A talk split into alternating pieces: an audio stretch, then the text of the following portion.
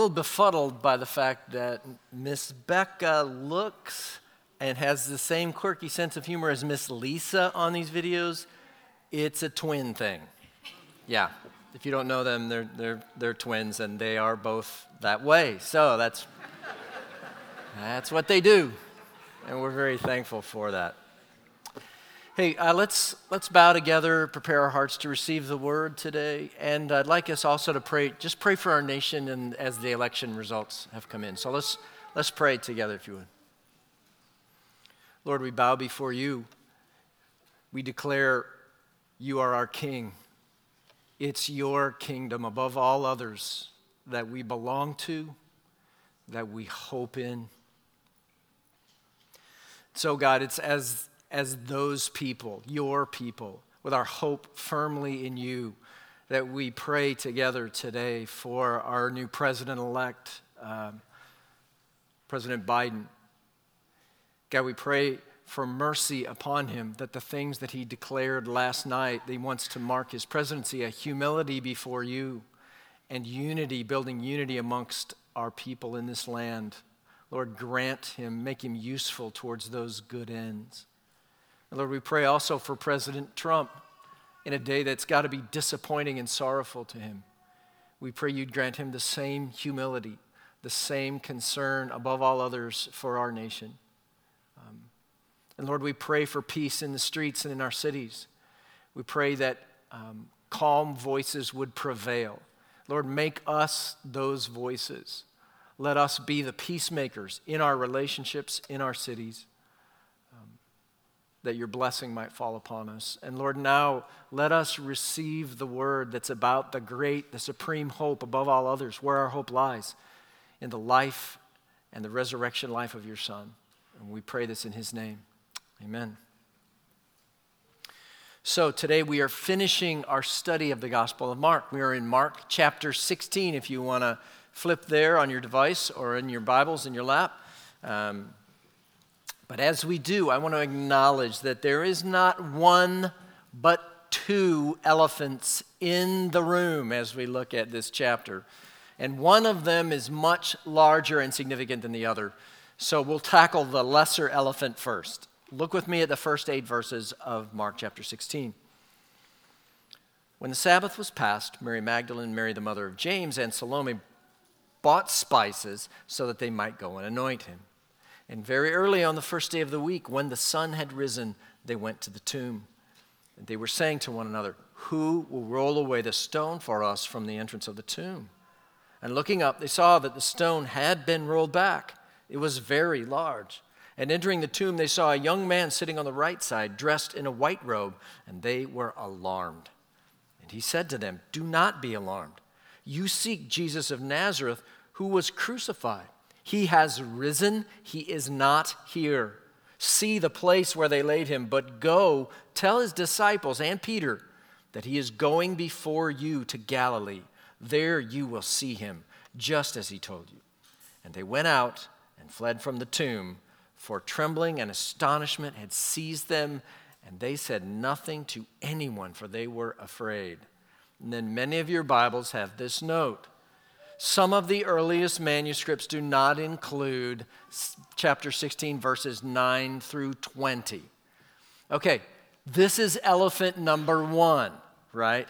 Is this where the Gospel of Mark ends at verse 8 or not? Okay, are verses 9 through 20 part of the Bible or not? Okay, that's the, the first question that's raised here uh, there's a larger question that this, this elephant raises for us, and that is can I have confidence that my English Bible is reliable if this is in dispute? And so let, us answer that second question first. Um, is my English Bible reliable? Short answer, you bet. Okay, let's, let's unpack that a little bit. Think with me about how our Bible was written. As you know, it wasn't written in English, not even in the King's English, right? So the Old Testament, mostly Hebrew, and the New Testament, mostly Greek. This is why seminary students in your small group often look so very tired. They're studying these ancient languages under Dr. Merkle and Dr. Lassiter and others, and it is wearisome, right? Um, it wasn't written down in a Word doc.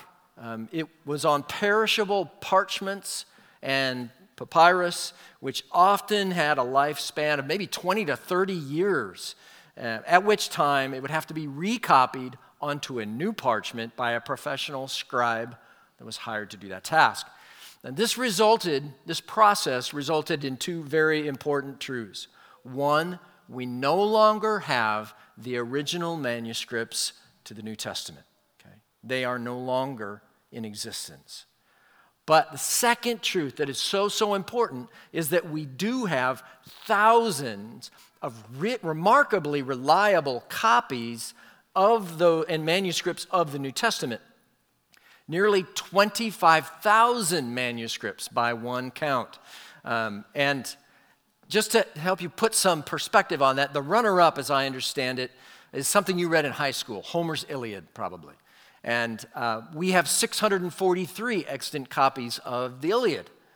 So the, the New Testament, we have more copies of the New Testament than any other ancient document um, from this time period by far. 400 times more, okay? The Bible is the most reliably documented ancient document in existence, in spite of us not having the originals, okay? Plus, as you can imagine, the church was meticulous in storing and copying these manuscripts, manuscripts such that now they're in amazing agreement. Um, estimates by scholars run somewhere in the 98 to 99 percent accuracy of these manuscripts as we piece them together. That's pretty darn accurate, okay? Except here, right? The end of the Gospel of Mark is said to be the most significant textual question in the entire New Testament. This is the big one, right? But even here, okay, and I'll let you read the remainder of the passage later today and you'll see what I mean. There's no significant textual um, Christian doctrine at stake in these latter verses of the Gospel of Mark if, if we left them off. Unless you consider drinking poison and not dying as a major Christian doctrine which we wouldn't consider that. So, now there's a temptation to think that because this small section of Scripture is in dispute, that it throws the whole of Scripture into doubt. I mean, if I'm not sure about this piece, how can I trust anything in the Bible? And, and I want you to know that's really not the way confidence normally works for us. Okay, think of it like this uh, I, drive a, I drive a luxury car, it's a 2007 um, Toyota Prius. And it has all the options steering wheel, you name it. But on the back window, it has this really fancy option called a rear window defroster. Some of you, some of you who have low end cars don't know what I'm talking about. The luxury cars, and there's little wires that run across the back of the window, right? You push a button, shazam, it defogs, it defogs the back window. Now, on my Prius, um, there's a couple of those wires that don't work, right? So I have half of a rear window defroster on my Prius. Imagine if I walked out one morning and I looked at my Prius and I said, you know, a couple of those wires don't work. If I can't trust that those wires are going to work, how could I trust driving this car at all? And so I just have it towed off and throw it away because a couple of the wires on the defroster. No, that's not how we think about confidence and reliability, is it? We would think about, as would be the case with my car, I would think, this has been a really reliable car. Everything else is pretty much in order. I'm going to drive this car based on the bigger picture of reliability uh, of that vehicle. Okay? So that's the way, in one sense, that we would think about um, the New Testament. In like fashion, you needn't and shouldn't distrust your Bibles because of these few verses. You can and should trust fully your English Bibles. What you have on your phone, um, what you have in your lap, is the careful, prayerful result of literally thousands of years of faithful scholars poring over these ancient manuscripts, weighing pros and cons, carefully reconstructing the final document that you have on your phone, and it's a remarkably faithful and accurate reconstruction of the original. Again, you can and should trust your English Bibles. So, I'll post a helpful article um, that addresses these matters more fully, but let me give a brief answer to that first question, right? Where does Mark's gospel end? At verse 8 or verse 20? And I, will think about it this way with me. The vast majority of those ancient manuscripts do include verses 9 through 20, no doubt.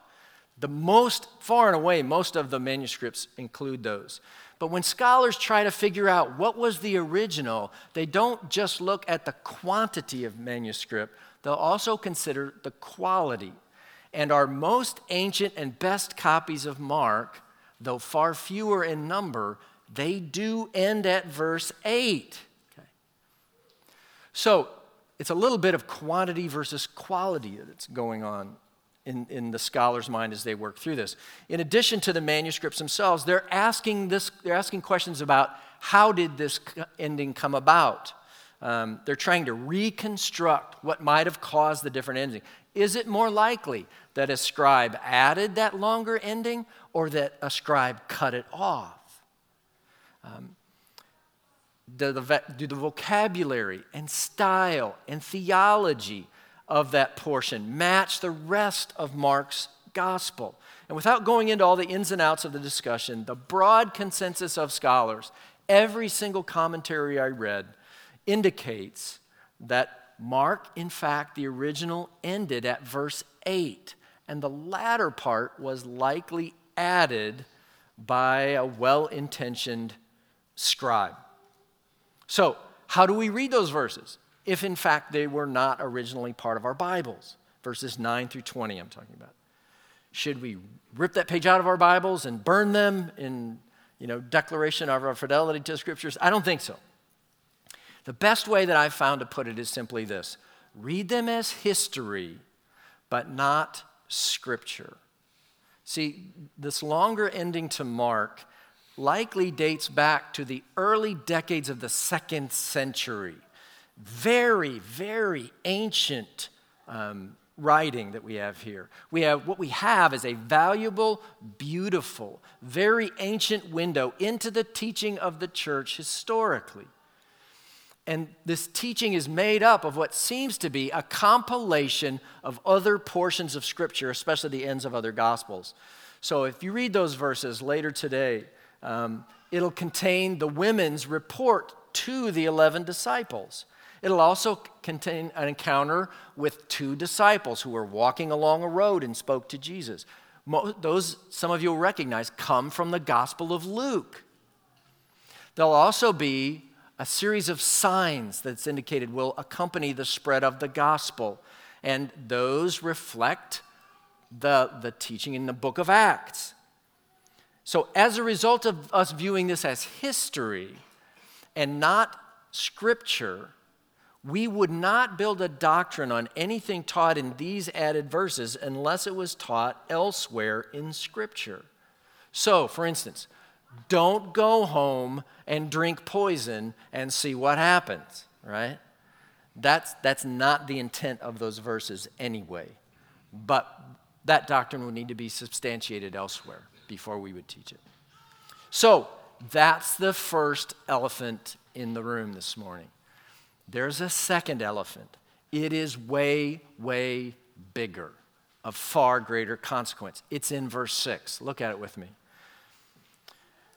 The angel said to the women, Do not be alarmed. You seek Jesus of Nazareth, who was crucified. He has risen. He is not here. See the place where they laid him. Okay? He is risen. He is not here. This is a world changing claim. This elephant is huge, right? How are you, if this is true, how are you dealing with the claim that Jesus conquered death, like we sang earlier. So, this angel here, he affirms that Jesus was in fact crucified, that he had been buried in this tomb. They weren't at the wrong tomb, that's not an option. And he has been raised from the dead. The significance of this is honestly beyond words. The Apostle Paul takes a stab at it when he writes in his resurrection chapter in 1 Corinthians 15. He says, Death is swallowed up in victory. Oh, death, where is your victory? Oh, death, where is your sting? The sting of death is sin, and the power of sin is the law. But thanks be to God who gives us the victory through our Lord Jesus Christ. So the resurrection of Jesus is a game changer in so many ways. Let me just mention two of those ways that Mark deploys this teaching about the resurrection to accomplish. Okay? First of all, he tells the story of the resurrection to confirm Jesus' identity as the Son of God. As uh, Ben Merkle made so clear for us last, last week, um, there's a Canadian pastor, his name is Paul Carter, and he has a helpful perspective on this. I'd like to, to cite him for you. He says, uh, Mark is proving to us that Jesus Christ is the Son of God. He told us that in the first verse of his gospel, the beginning of the gospel of Jesus Christ, the Son of God. He showed us that in the words and works of Jesus in his earthly life and ministry. He gave us Jesus' own sworn testimony under oath at his trial before the Supreme Court of the Jewish people. He recorded for us the words of the Roman centurion, even though he was not a Christian and not even a Jew and not even up to speed on the things that Jesus had said and done. At the moment of his death on the cross, he said this Truly, this man was the Son of God. Paul says, So there you have it. What more do you need? What more evidence do you require? Well, Mark gives us one more thing. He gives us the evidence of the empty tomb.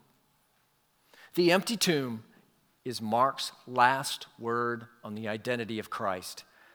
If you don't believe what I say, Mark says, if you don't believe what the miracles say, if you don't believe what Jesus said, or the centurion said, then for crying out loud, how in the world do you explain the empty tomb?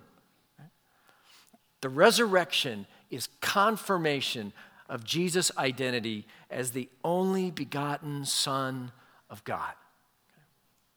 Now, the, the second thing Mark uses this resurrection account to accomplish is to confirm Jesus' cross work. Listen again to Pastor Paul Carter.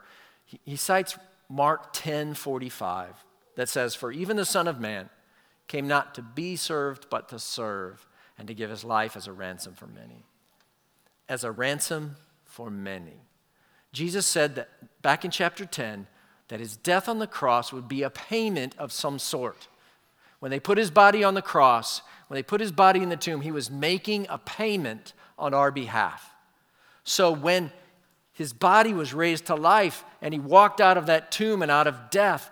That was God saying, This payment has been accepted in full. Think of it like this He says, When you put your debit card in the machine and you wait, your payment is being processed, what message are you waiting for? Payment accepted. Remove card. He said, That's what the empty tomb is saying. Remove card, arise, go. Payment is accepted. Jesus died so we don't have to. He descended to the dead so we don't have to. His death was a ransom for our sin. His resurrection is the guarantee of our eternal life. That's what the empty tomb is saying. Thanks be to God. And that's the big elephant in the room, right? Not what about these 11 verses, but what about the resurrection? What difference will the resurrection of Jesus make in your life? Will you confess him as the Son of God and trust in the payment he made to ransom many from their sins? Will you, by faith, be part of the many? Now, Mark tells this brief resurrection story through the eyes of three women, which I am extremely, extremely grateful for. You know, throughout history, the church has far too often minimized and even demeaned the place of women disciples in the kingdom. Not Mark, not any of the gospel writers really. They, they all four of the gospels have women as the privileged first witnesses of the resurrection. All four of them. And throughout Mark's passion account of the cross and the resurrection, the women are the faithful disciples by and large. When the others flee, there they are, faithfully following Jesus. Uh, remember the verses from last week at the cross. There were also women looking on from a distance, among whom were Mary Magdalene and Mary, the mother of James, and uh, the younger, and of Joseph, and Salome, the same three women in our account. When he was in Galilee, file that away. Remember the place of Galilee. They followed him and ministered to him. And there were also many other women who came up with him to Jerusalem. So when all the men effectively are in hiding, it's the women who are present at the cross and the first to come to the tomb. Here's an interesting thought, right? These three ladies are on their way to the tomb to anoint Jesus' body, and they're concerned about how to get the stone away from the opening of the tomb. Why is that a concern for them? Well, perhaps it's because all the men are still in hiding, right? Sisters, yours is a history and place of honor in the kingdom, equal with your brothers in every way, unique from us to be sure, but equal among us. And in the accounts of the death and resurrection of the Lord, it's the women who set the standard for fidelity and love for Jesus. I hope it's encouraging to you. And look, look at the opening verses of our chapter again. When the Sabbath was passed, Mary Magdalene, Mary the mother of James, and Salome bought spices so that they might go and anoint him. And very early on the first day of the week, when the sun had risen, they went to the tomb. So this was to be an anointing not an embalming. This was not an act of preservation, it was an act of adoration. These women are there for one reason they loved Jesus and wanted to honor him, even in his death.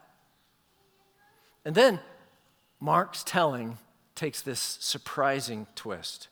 This man in white, who is inside the empty tomb, an angelic appearance, surely, gives the women an assurance of Jesus' resurrection and then gives them this singular instruction in verse 7 Go, tell his disciples and Peter that he is going before you to Galilee. There you will see him, just as he told you. And they went out and fled from the tomb, for trembling and astonishment had seized them, and they said nothing to anyone, for they were afraid. End of the book of Mark. Okay. What a way to end the telling of the life of Christ with the failure of even the most faithful of his disciples. Pastor Lee Eclov reflects on this helpfully. He says, We like our Bible stories to end with a bang. Israel escaping from Egypt through the watery walls of the Red Sea, the walls of Jericho tumbling down, David decking Goliath with a slingshot. You hear a Bible story like that, and you're ready to sing a hymn and go home happy. The best ending in the Bible, of course, is the ending we celebrate today. He says the resurrection of Jesus. Every time we read the story from the Gospels, it gets us. It's great.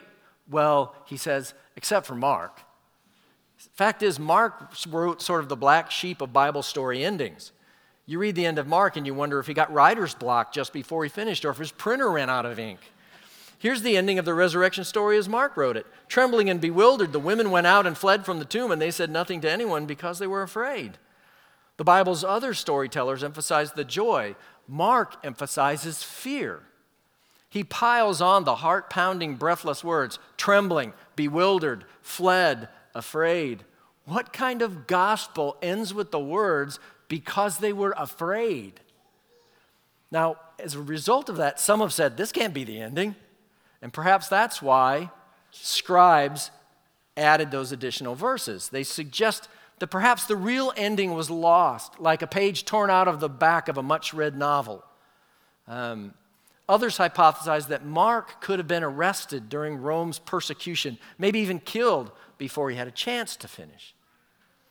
And as a result, people like the scribes have been writing endings to Mark's gospel that make more sense than ending with failure and fear and disobedience.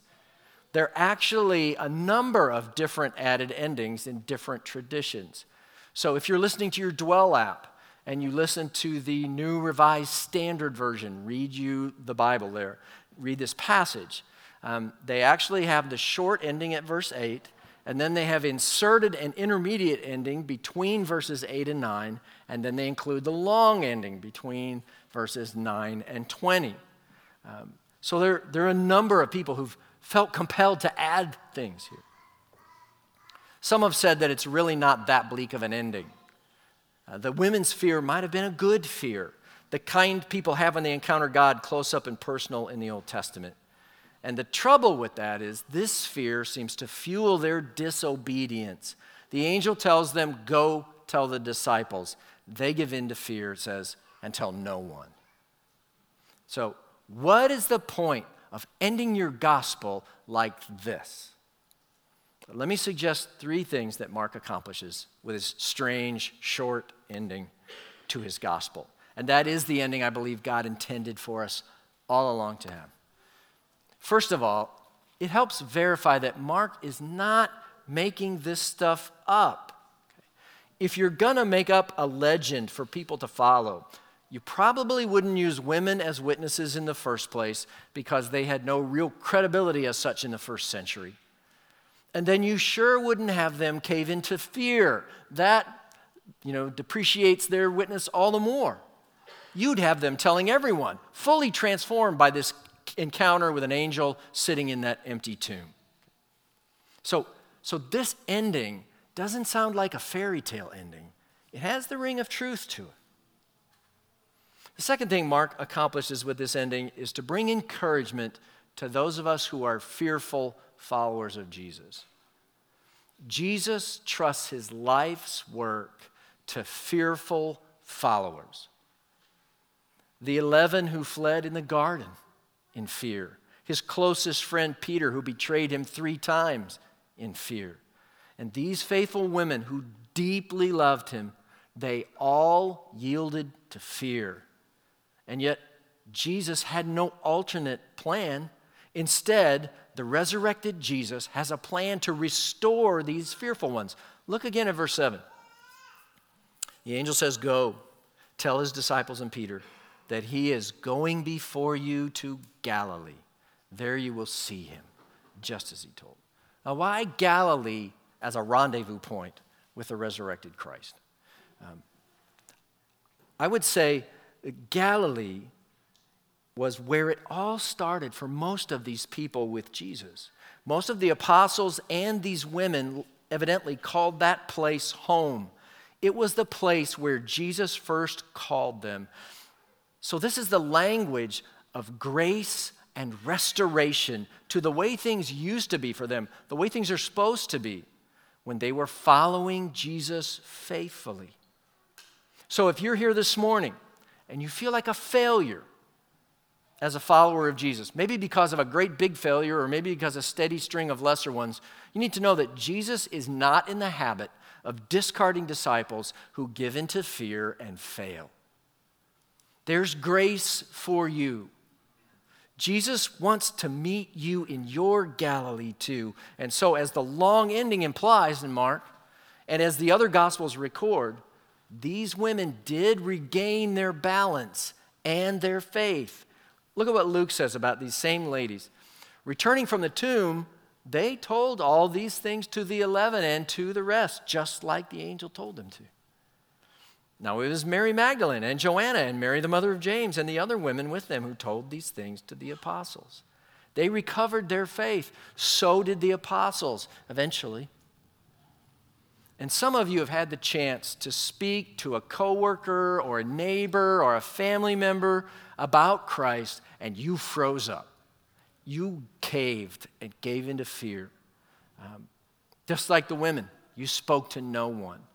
Um, with Jesus, though, past failures can be future opportunities, and there's grace for you. Jesus still wants to use you to speak of him.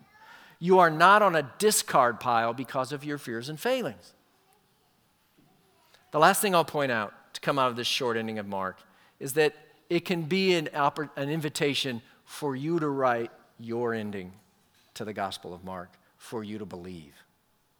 Um, over the years, as I indicated, a number of people have taken their hand at writing different endings to Mark. I love how one author, his name is Lamar Williamson, put it. He said, When is an ending not an end? When a dead man rises from the tomb. Mark's ending is no end. Only the reader can bring closure. We must decide how the story should come out. So, what ending to Mark's gospel will you write with your life? How will you embrace the hope of the resurrection of the Son of God? With fear or with faithfulness? Pastor Lee Eclov tells a beautiful story that someone, a couple, wrote for their ending to the Gospel of Mark. He goes like this He says, 23 years ago, Laura and Greg called me and wanted to get married. And I honestly, he says, tried to give them the brush off. They weren't Christians, they just wanted a church wedding. And I was pretty gruff. He says, I told her that getting married in a church didn't win them any more favors with God than if they were married under the blue light at Kmart. Now, some of you who are younger, Kmart used to be a store. They had a blue light special. Ask some of the old people, they know, they know what that is. But if they didn't have God in their lives, he says a church wedding wouldn't do much good. And she said, Well, if you won't marry us, would you at least talk to us some more about this? He said, I was embarrassed by my attitude and they came to see me. And in that first visit, after we got acquainted, I explained the good news of Jesus Christ. When I told them how our sin has killed us inside and is condemned by the righteous God, they understood. And when I told them that Jesus died to put our sins to death and rose from the dead to give us new life, they understood that. And when I asked if they'd like to put their faith in Jesus Christ, they could hardly wait. They each prayed, confessing their sin and asking Christ to forgive and save them. Laura reflected to Lee later. She said, On that day, she said, I wanted to ask you if I could get up on your desk and dance. She said, uh, when she rode home behind Greg on his motor- motorcycle, she yelled at him, I feel so good. And Greg had to tell her to quit squeezing him so hard, she was cutting off his circulation. She said she remembers thinking, I feel like I just took the best shower of my life. Lee writes There are lots of great endings to Mark's story. That's one. Maybe you have one too. Or maybe today is your day to write one. Let's pray about that, if you would. Bow with me.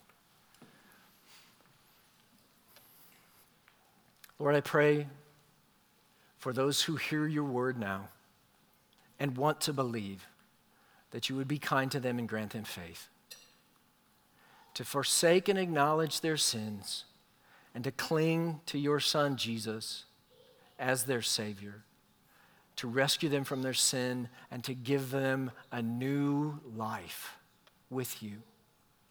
Extend that mercy now. And Lord, to those of us who are fearful followers, we failed you. Bring grace to us. There's a good chance we'll be around those people we failed before again. And Lord, we know you want to use us. So fill us with your spirit and give us boldness to speak of the love of God for, the, for our friends and neighbors and coworkers and family. This, Jesus, we do ask in your name and for your sake. Amen.